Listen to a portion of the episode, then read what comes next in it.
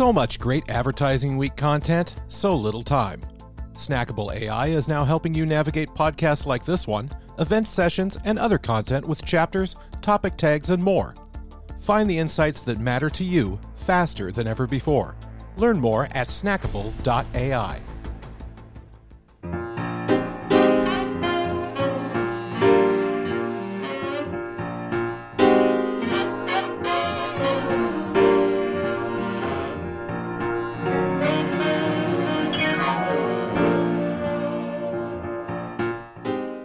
Welcome to Great Minds, and our guest today is Dr. Jonathan Stringfield.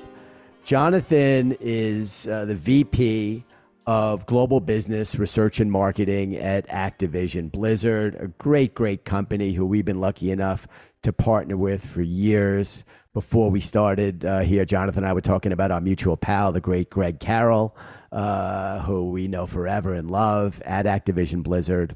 We're going to talk about the new book, Get in the Game uh, and I'm really thrilled to have you. So, welcome, Jonathan. Thank you so much for having me, Matt. Really excited to have the convo.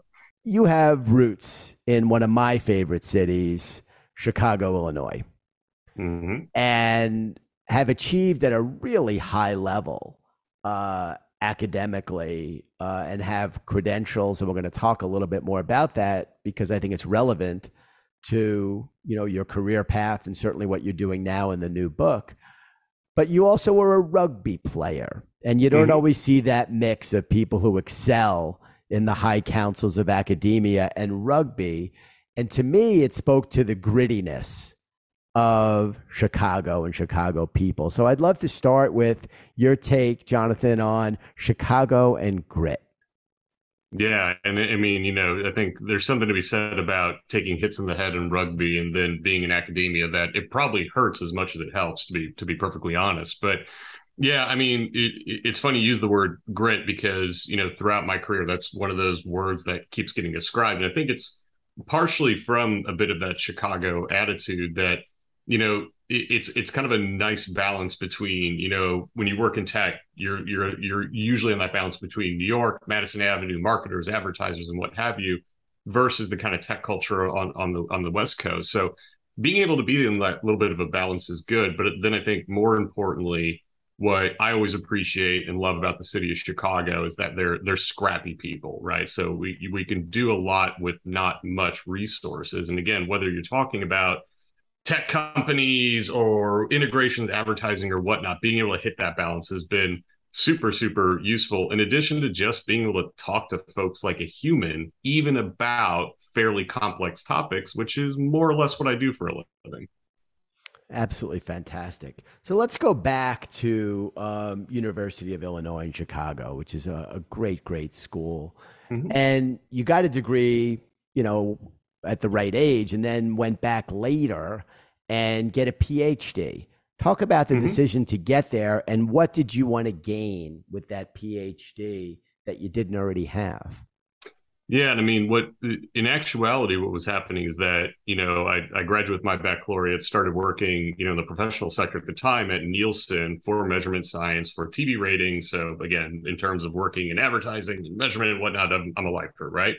Um, and concurrent with that did my master's and phd so i'm actually was the only person in my doctoral program that was working full time while pursuing a phd which again let's go back to being hit in the head and not making smart decisions and whatnot. Like that's that's the the, the thread that's going to be throughout here right? And you know the background there is that you know I, I didn't realistically have aspirations to remain in the academy right? Like i enjoy teaching and i teach now um, you know as you know as kind of a adjunct faculty um, but realistically wanted to stay in industry because you know just being able to get things done and move fast and what have you that's that's always what i've really enjoyed about my about my professional work.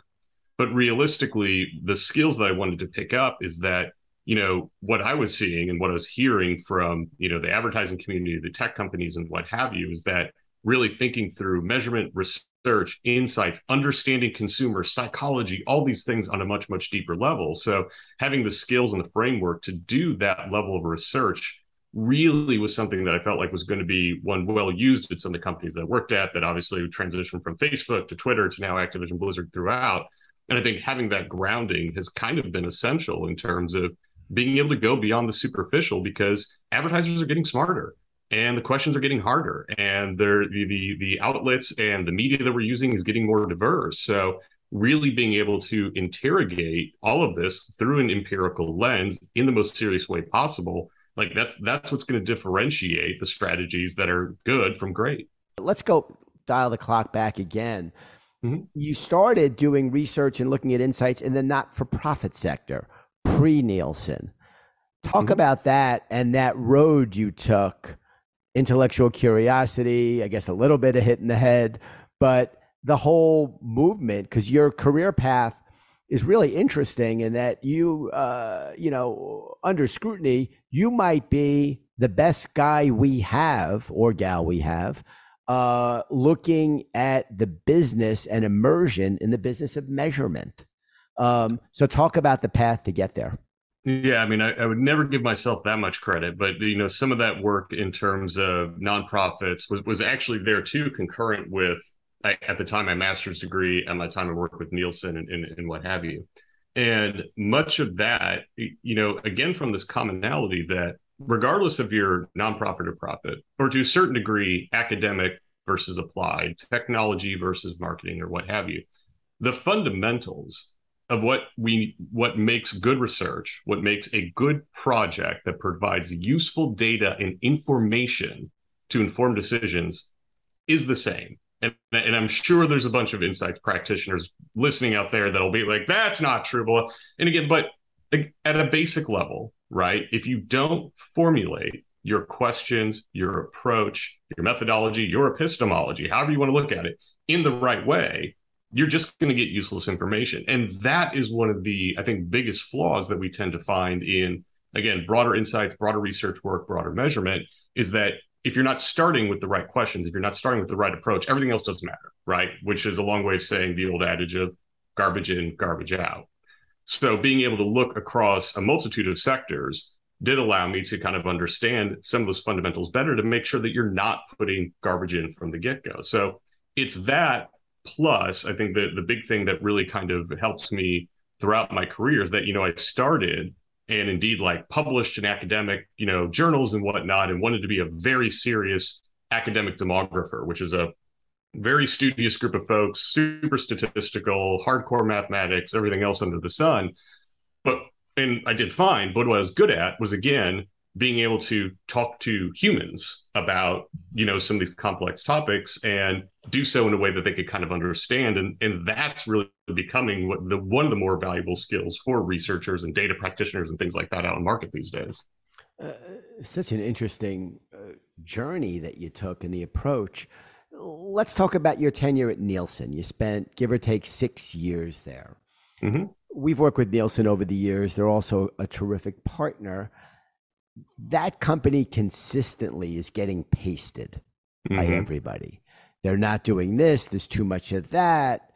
Uh, talk about what that culture there was like. I've always found it to be a tough but fair place. We've worked with their, you know, leadership teams uh, right through to the present, but Nielsen certainly holds a unique place mm-hmm. in the measurement ecosystem. Any reflections on your tenure at Nielsen, good, bad, or indifferent?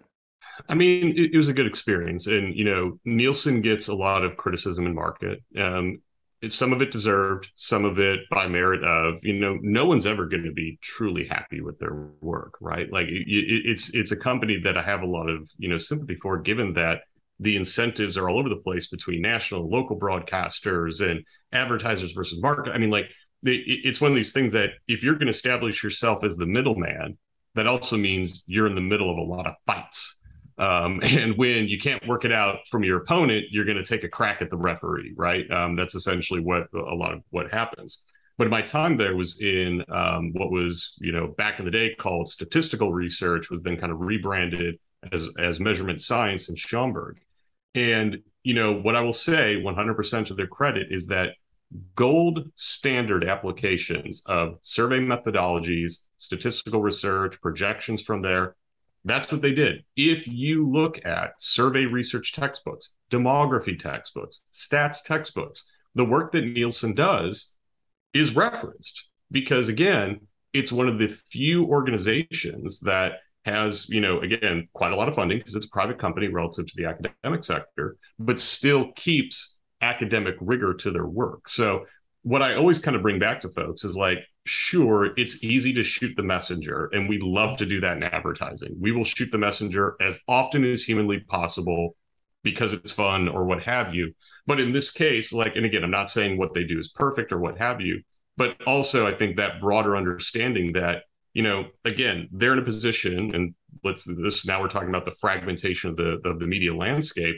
They're having to build what's an imperfect picture through imperfect sources. But also, that's just the realities of good research. You know, if if, there was perfect data to get a perfect answer to everything, I'd be out of a job um, you wouldn't need me like that, or or everyone else like me, because then it's it's fairly easy in that regard.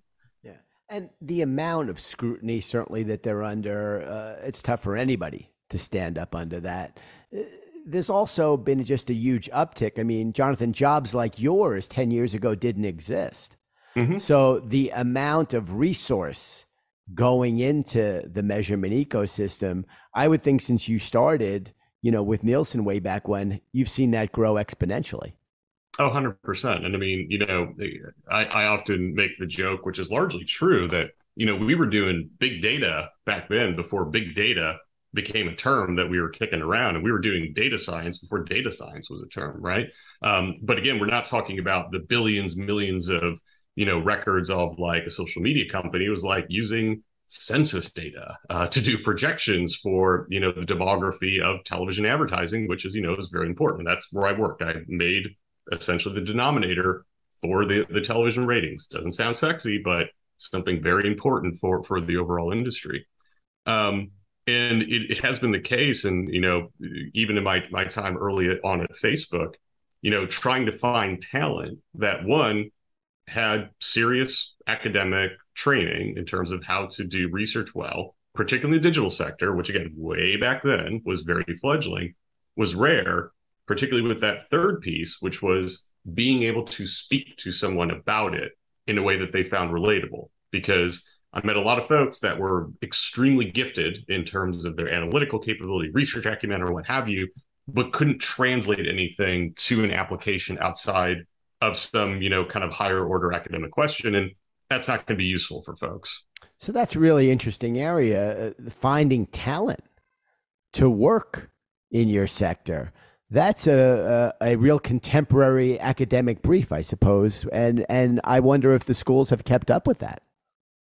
Yes and no. I think some programs are doing better than others, and you know, again, back in the days of your like today, it's better, right? Because I, I think there is like a broader recognition of one analytics as a very hot you know pursuit for for for young folks but then two you're getting that much more diverse individuals that have different povs from different backgrounds that then allow them to have a more informed way of speaking about it it's better now back in the day very difficult hmm. and one of our favorite you know interview questions at, at facebook and i can't take credit for for coming up with this but but i do like the example is that we would ask folks explain statistical significance to me.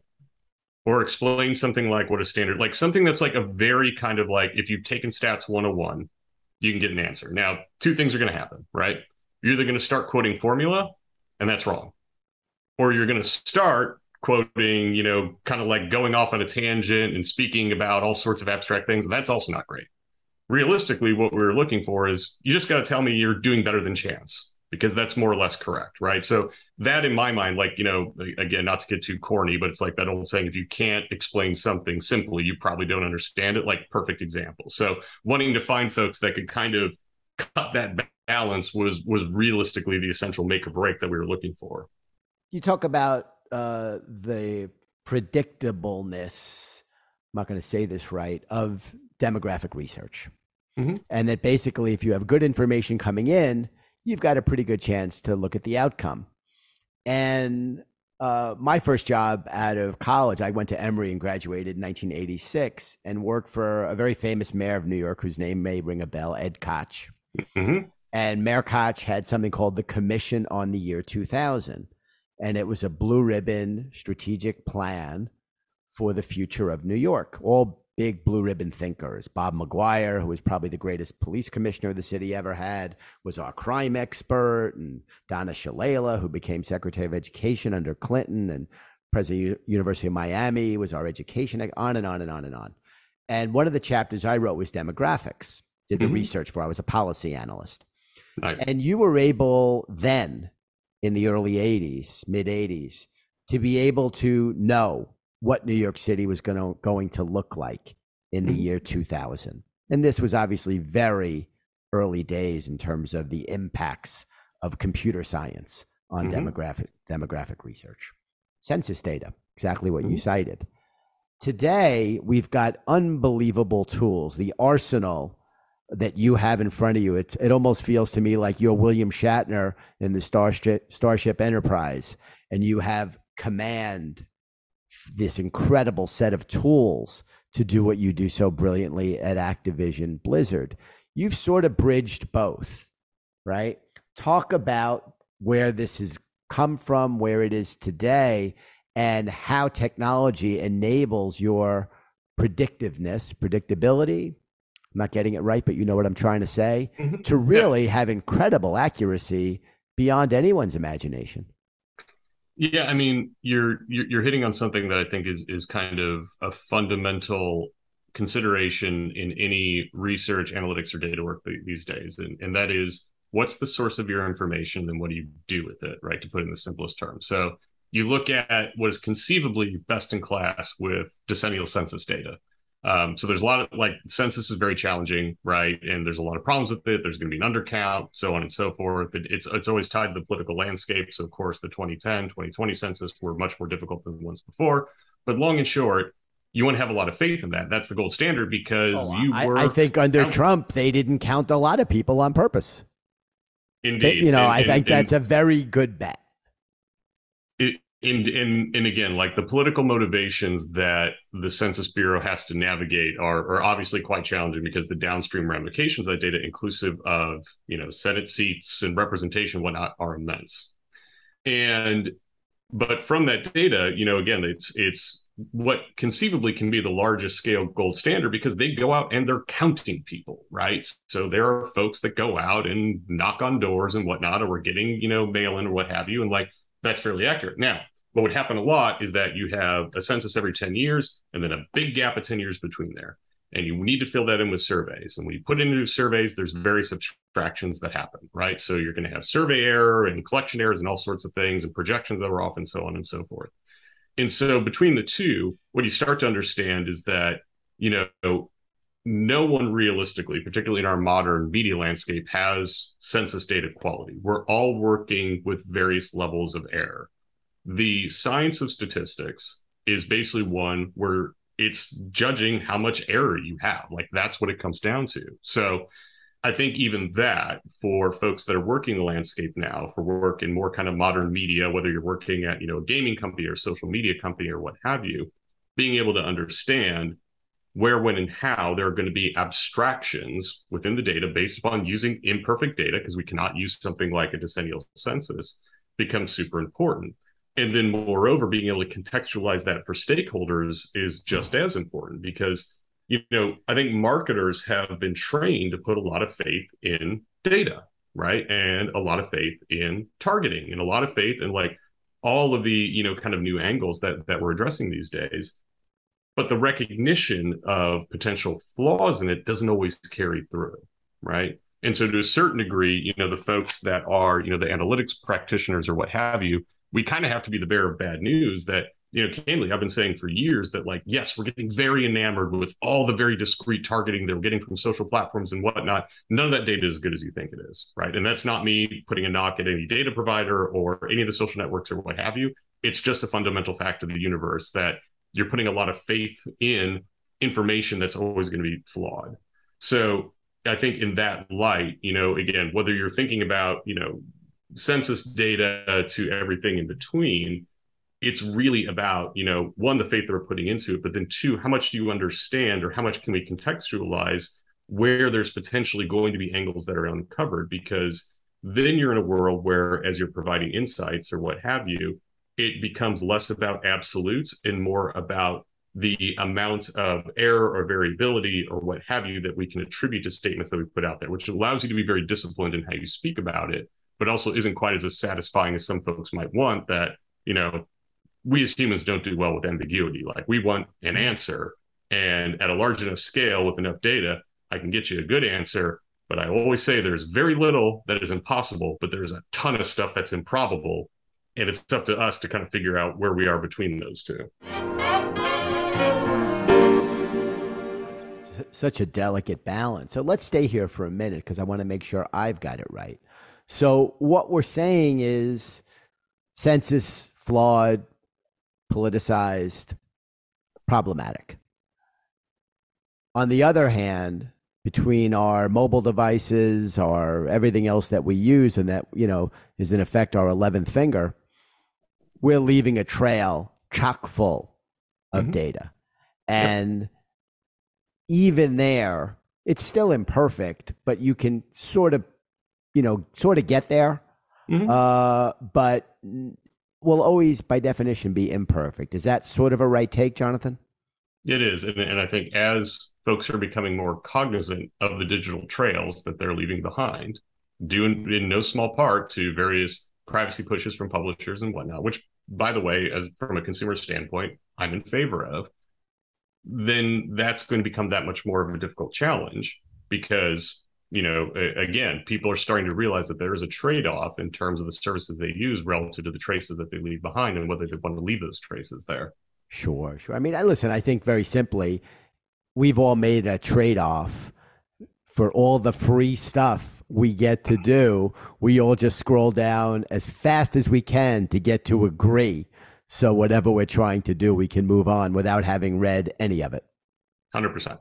Yeah. Very okay. human behavior. Absolutely. Okay. So let's talk about uh, your run at Facebook. You did some great work there for some real marquee companies, sort of early days in many respects in the measurement solutions arena. Uh, companies like McDonald's and Target, who is a great partner of ours. We love the Target people. Walmart, another great partner of ours. Uh, uh McDonald's, oddly, we had the McDonald's red shoe car in 2004 at the very first advertising week. I think something happened with Ronald McDonald. They don't use him anymore. I don't know what happened. Uh, I, I, have no we're, idea. We're going to have to launch a special Great Minds investigation on that. I think something happened. what, what but, happened to the clown? something happened. But let's talk about uh, remembrances of those days and what was then real groundbreaking work to show ROI to some pretty big advertisers on the Facebook platform back then. Yeah, I mean, ROI on digital was more or less, uh, I'm being a little uncharitable, but like a pipe dream back then. Like that was truly the wild west of digital measurement. Like folks, you know, coming from Nielsen, where again, let's remember back gold standard survey research, the statistical methodology, academically rigorous, the whole nine yards. At that time, folks like myself looked at practitioners of digital research and were like, this is crap that you're doing. Because again, the digital traces and whatnot were that much worse back then based upon the state of the internet and what have you. So like technology like cookies and what have you, like some of the things that folks are relying on right now just wasn't like as is kind of ingrained into the, the infrastructure as it is now. So then you have a, a Facebook and all of a sudden, you know, again, the, the the information that you have on users of the platform is just so far beyond anything else that had ever existed in digital period, right? And, and to a certain degree, that's still true today. But again, back then, like early, early Facebook, that was a, a massive shift. So the possibilities that we had in terms of ways that we could investigate ROI was was you know eh, eh, I think to a certain degree it could credibly be called groundbreaking and and I think there was this interesting shift that needed to happen is that you know all of these you know phenomenal companies phenomenal marketers you know, kind of initially got trained to use vanity metrics as the proxy for success. Like, you know, I think we're all old enough here to remember the Facebook like, right? And, you know, it still exists, but like back in the days of yore, as it pertains to like pages and whatnot, like things that don't even really exist anymore. You know, your Walmarts, your Targets, like these giant companies would just really look at how many likes do we have on Facebook as a proxy for success. And it's like, okay, that's meaningful and we've definitely identified your hand raisers and your best customers, but we need to speak to your not so great customers. um, and everyone in between, because then otherwise we're just not doing service to the fundamentals of your business. So it was an interesting approach that we got to work with, you know, some of the best companies in the world to one, help them contextualize a lot of what they're doing on the digital side more generally, but then two, how to take things that were happening in the digital world and translate them to business impact, right? Not how many likes you have, but what is the brand perception shift? How many cases, cans, and bottles of product are we moving? And I think the good news is that for the most part, the better digital properties are kind of moving towards that direction that, you know, the closer that we can get to ground truth, business impact, et cetera, is going to be important. But then I think Facebook was was interesting for me that, you know, one, obviously kind of ingrained that desire to, and again, something I've carried throughout my entire career, inclusive of my time at Activision, that we really want to make sure that we are focusing on impact for your business, right? And what we're doing for you at a fundamental level, but then also how to help some of these big companies think about new media, new technology, new platforms that they may not have been accustomed to. So that's a skill that obviously I used a lot at Facebook, used it a lot again at Twitter, and now these days at Activision Blizzard as pertains to gaming and esports and all sorts of the and, you know the potential of the metaverse and all sorts of you know fun things that are coming out in that degree it's the same general conversation in terms of how do we contextualize these things for businesses. Okay, so let's try to unpack that because that's an awfully big enchilada you just went through, and I think uh, would have been against me, but I think I actually followed it all. So we're going to go back to this period where it's about you know about a decade ago, right? That's what we're talking about. At that time, the concept of digital ROI measurement was a little bit holy grailish. Yeah. You then started to break it apart and actually get stuff done. All of a sudden, there's a whole new world of opportunity in terms of real feedback on the effectiveness of what you're doing, the impact of what you're doing. You then yep. have to figure out how to close the education gap of the people that you're talking to about this so they can understand it. Is that yep. pretty right, Jonathan? Hundred percent. I mean, it's it was all in in in this. If, if you if we were to sit here and you ask me to get like the, the core kernel of what I do, like what my career is, it is really that education component using an insights lens for businesses. That's fundamentally what it comes down to. And how difficult was it to get the people that were the ultimate recipients of the information, which is all about helping them do their job more effectively, right? Sell more stuff if we're boiling it all down. How tough was it to get them to understand it? Did they under, did they embrace you and what was happening? Did they fight it? Um, did they get it or did they not get it? I mean, highly variable right? And, and i think it depended on the the company what their analytic capabilities were and, and everything else in between because you know one thing that we really wanted to do and i think we were fairly occasionally guilty of again particularly early days at, at, at facebook and i suspect other tech companies is that it's easy to kind of walk in there and be like hey i'm with this cool tech company. We're all super smart and we're going to tell you what to do which is nonsense because how dare you speak to McDonald's or a company of that ilk about how they should do their business? I think they probably have a pretty good idea. So there's that fine balance between kind of going in there with that level of arrogance versus, you know, giving a POV in terms of, you know, hey, based upon these activities, these digital channels, this new information that you might not be accustomed to, here's some you know different views that we can look at how some of these these these are, are tracing out. So um, what i found is that that type of approach and again really in the spirit of partnership and collaboration what have you that's what really kind of made the strongest relationships. And then you know best in class is when we could have like open dialogues about you know data and consumer journeys and all these things that are very fundamental to to the the, the function of the business that it then feeds into these broader conversations or these broader decisions in terms of how to optimize that business, whether it's the digital channel or beyond. Because what I think was starting to happen then, increasingly happening now, is that we're looking at digital channels as perhaps being the most indicative of consumer behaviors mm-hmm. relative to things like linear, you know, media that we were relying on before. That's now not just in, in you know informing digital investment per se, but realistically their whole business plan about marketing or outreach or consumer insights or what have you. Yeah, so, so interesting. And what it really did was almost brought people that do what you do for a living from sort of the bleachers down into the box seats in terms of how important and central a player. And I know Activision Blizzard uses you this way. I think it speaks to how they view the importance of what you do. That you know it's a VP global position, and uh, that says, "Hey, this is important to us." because we would have the the network guys. Remember, there was David Poltrack at CBS, and there was Alan. I'm blanking on his last name, who was a real guru for NBC research and the sports Olympic side. I'll, I'll remember his name. We used to have them speak, and I think they were important to the networks, not beyond there, but the role of what you do has, I think, fairly grown in importance tremendously. And I think a lot of the, you know, players, brands, advertisers, the whole ecosystem sort of recognizes that. Yeah, I mean, I think when if you look at you know marketer outreach amongst gaming entities in particular, right? So the, the B two B arms of these companies, which again, these are immense companies that are fundamentally B two C businesses, but are obviously orienting towards B two B propositions, whether it's sponsorships or ads or esports or what or what have you. The fundamental difference that I think Activision Blizzard has relative to a lot of our competition is that I exist. Um, and, and again, I'm not speaking about me specifically, but my role exactly to your point.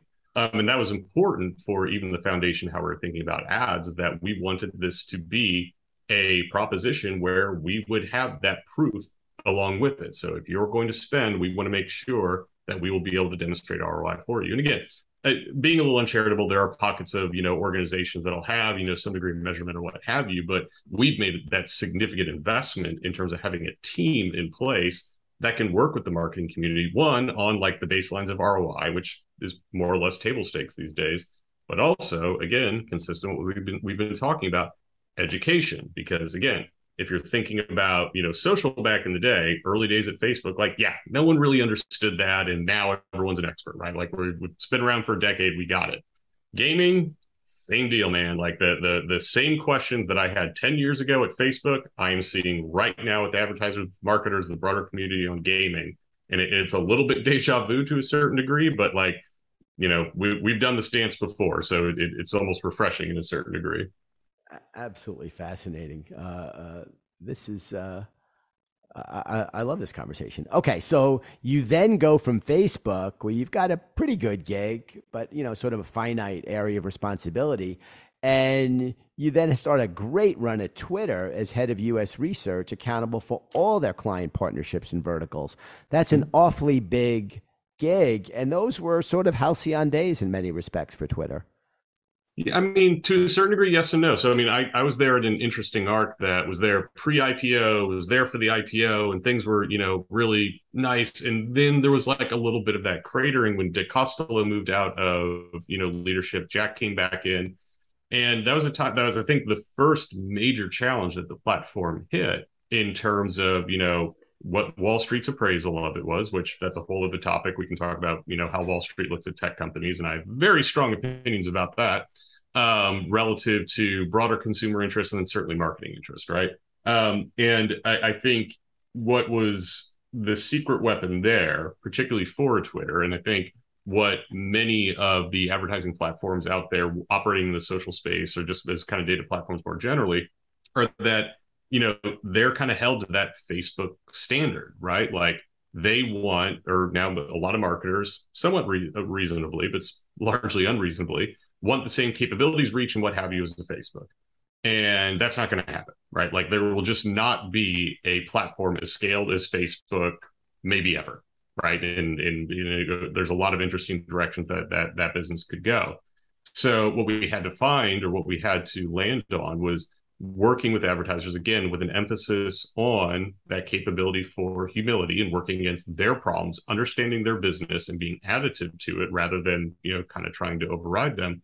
But then also and again i think this is important for you know for twitter for the the smaller platforms certainly for gaming really focusing on the impact of the impression right? Like if we can't be as scaled as, as a facebook we can't get that breadth then we need to talk about depth and in doing so and being able to talk about it in a way that is convincing and again ties back to you know the the fundamental um, you know challenges the business has that's where we found a lot of success. So um, and i think candidly that's really what when you know they hit that rough patch i'm going to be bad on the years here but like you know right the, the year before i left is when things were you know the stock price was down to like $11 um, there's a lot of turnover the company lots and lots of problems there were folks that are working hard to kind of you know pull things up and I think we did a pretty decent job of it. And then, you know, for a long while outside of more recent circumstances, you know, the business has, you know, really been kind of doing quite well. And much of it coming from that approach of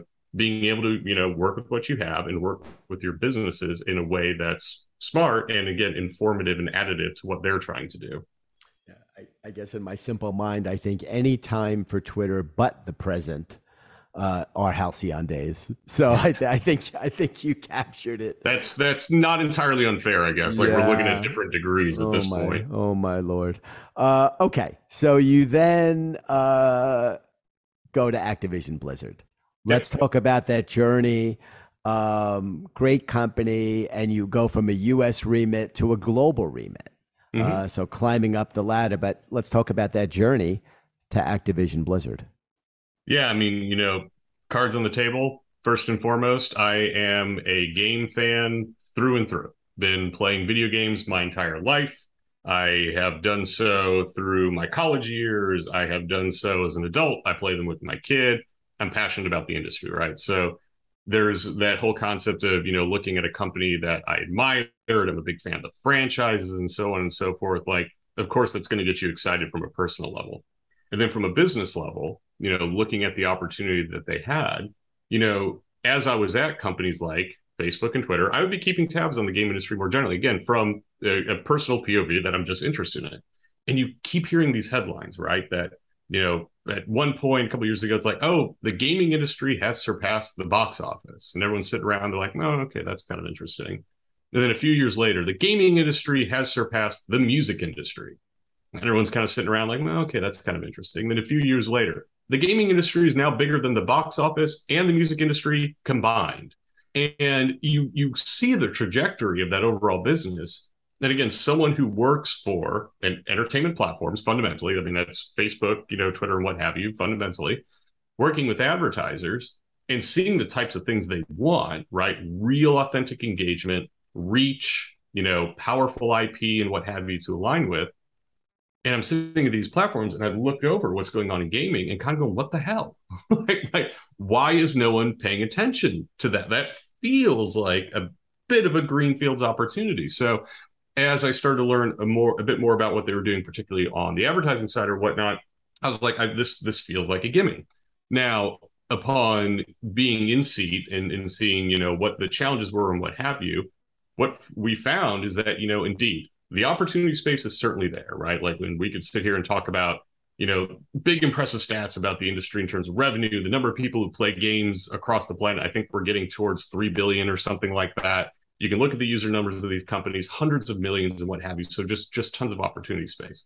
But that education gap for something like gaming in particular, considerable. I would say above and beyond even social media because there's an advantage and disadvantage for the trajectory of gaming that like again let's wind back the clock a little bit. Facebook twitter and what have you these were all hot platforms that came out you know had a few years being kind of undercover. Then they went ipo and they're exploding and like it's all very exciting and whatnot. Video games have been around for 50 or 60 years.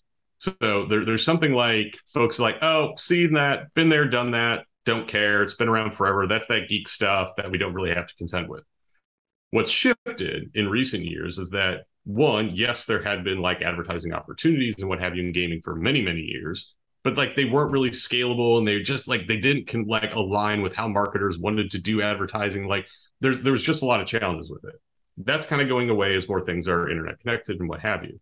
But then moreover, there's both the the real re- realization in terms of you know where those the, the player bases are going that it's not just you know young men and it's not just you know folks like in again we have a joke that if we hear that analogy of like kids playing in the basement like one more time the advertising community like you know it's it's it's one of the most overused tropes but it, it's true that advertisers just kind of assume that gaming is just okay teenage boys in a basement when realistically, you know, your average player is 35 years old and kind of like 50 50 between male and female.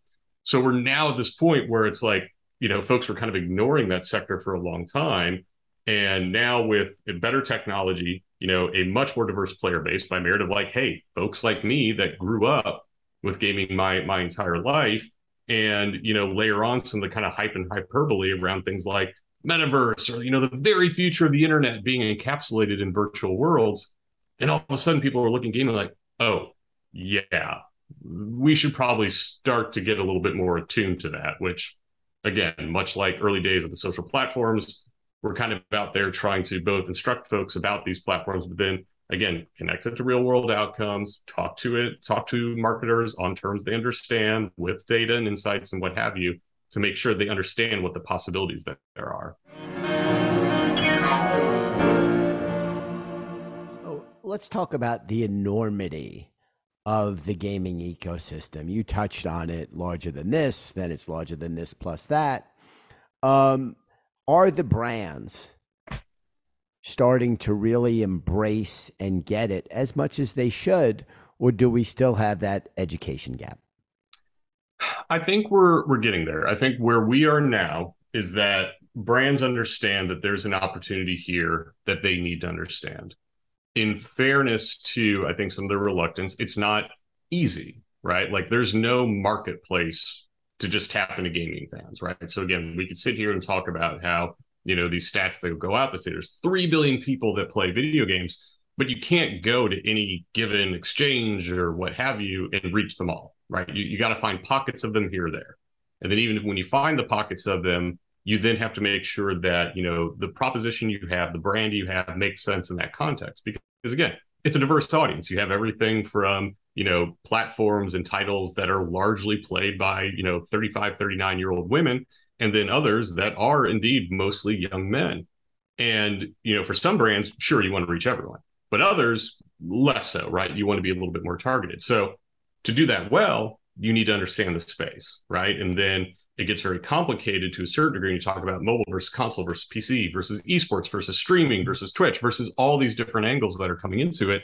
And again, rightly so, I think advertisers and marketers and business decision makers more broadly, like it, it's kind of a confusing space. So, you know, one, it's certainly something that, you know, as we, as I've developed my team and what have you, we, you know, me as someone who started in research background, we looped in communications, we looped in marketing, we looped in a lot of other functions that fall into that because we need all of that aligned to help with that education gap, to help with folks understanding both what the proposition is and how to integrate successfully.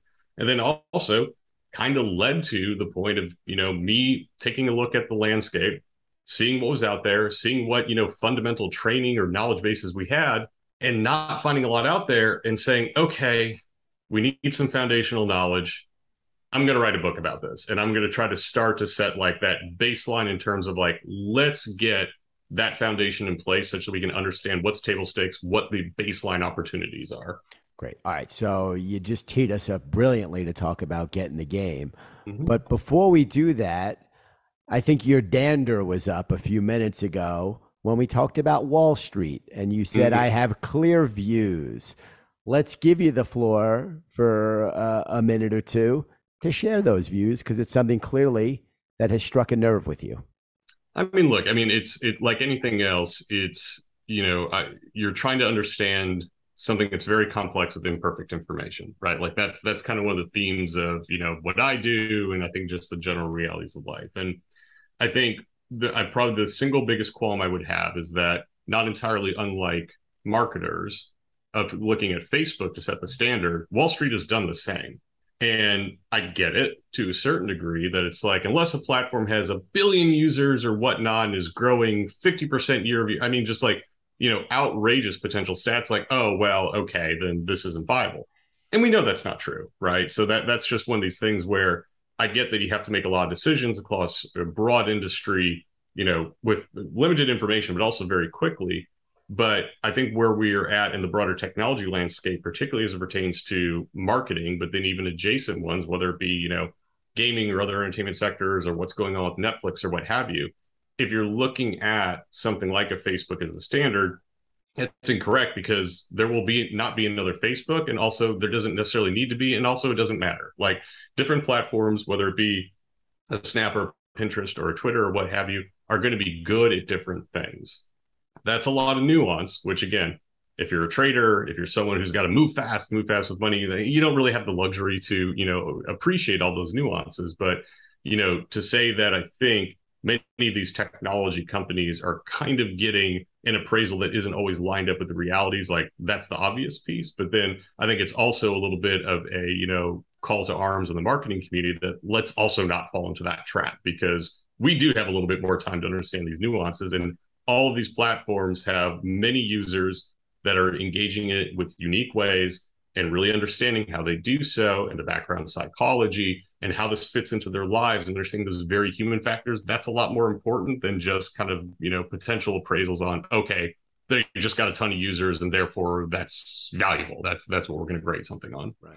Very interesting. I think this is uh, warrants a separate uh, second conversation uh, such a good area uh, but let's talk about the book because it's exciting it's coming out. Um, give us the origin story of getting the game and what can readers expect and give us the timeline for it as well.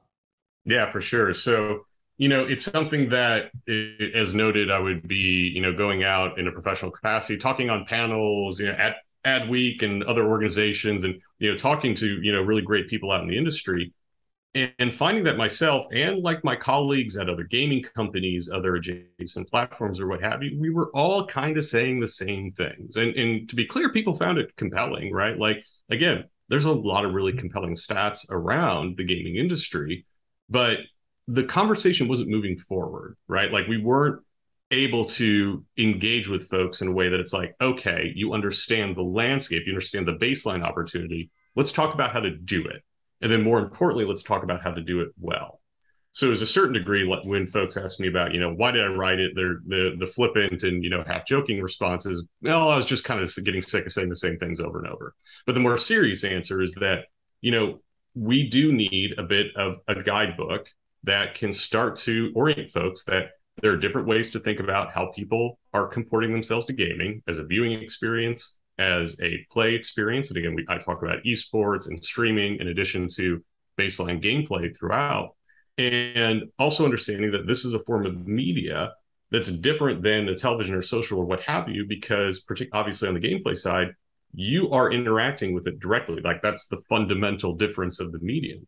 And what that means then is that the psychology of it, how folks actually think about marketing experiences, what have you, is a little bit different.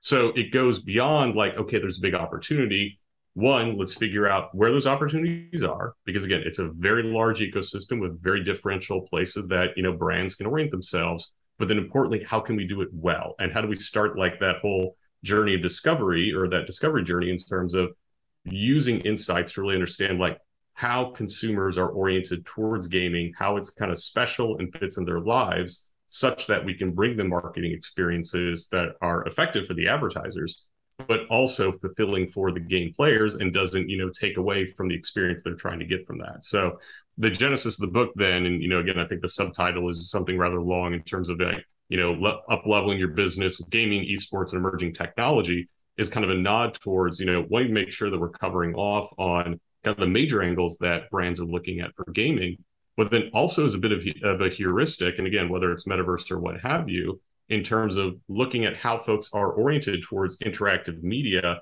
going forward, right? Because we need to understand gaming now for the immense opportunity is, but also understanding how consumers are going to be oriented towards immersive and interactive media is just going to be an important skill for all of us to get on board with. Well, you were kind enough to send over an advanced copy, and I got to look at it just a little bit, but what you've really created, Jonathan, is a manifesto for the ecosystem going forward. And there's a recurring theme to our conversation, which is about closing gaps in education. Mm-hmm. And uh, I think that's part of what getting the game does and will do. But this is a really exciting area. I'd love to I'd love to come back and do a part two with you. I think we only scratched the surface on a lot of interesting stuff. I sure hope that we're working with your team uh, and ours to get you on stage uh, with us here in New York. I, I, think you'll be brilliant. Uh, we can also put you on uh, Bloomberg or CNBC to talk about Wall Street. But we're thrilled to have you talk about uh, the intersection of gaming and the whole brand and advertising world, where your expertise and uh, you know your, your passion really comes through. And I love that you got to work for a company that is really the bellwether company in the space uh, of something that you're personally passionate about. Not not everyone gets to do that. And that's got to be a real joy for you in a different way and that you can share it with you know the next generation um, even more even more fun.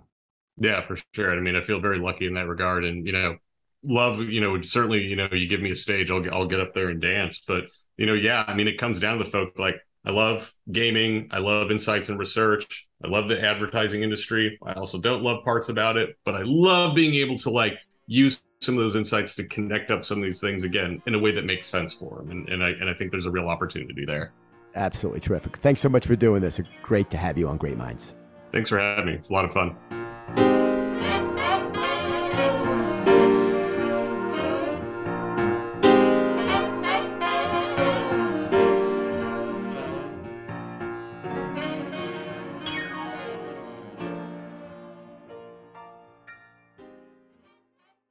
Chaptering and other structural elements for this podcast are powered by Snackable AI.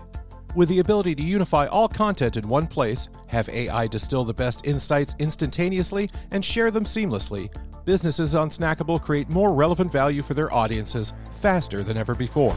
Learn more at snackable.ai.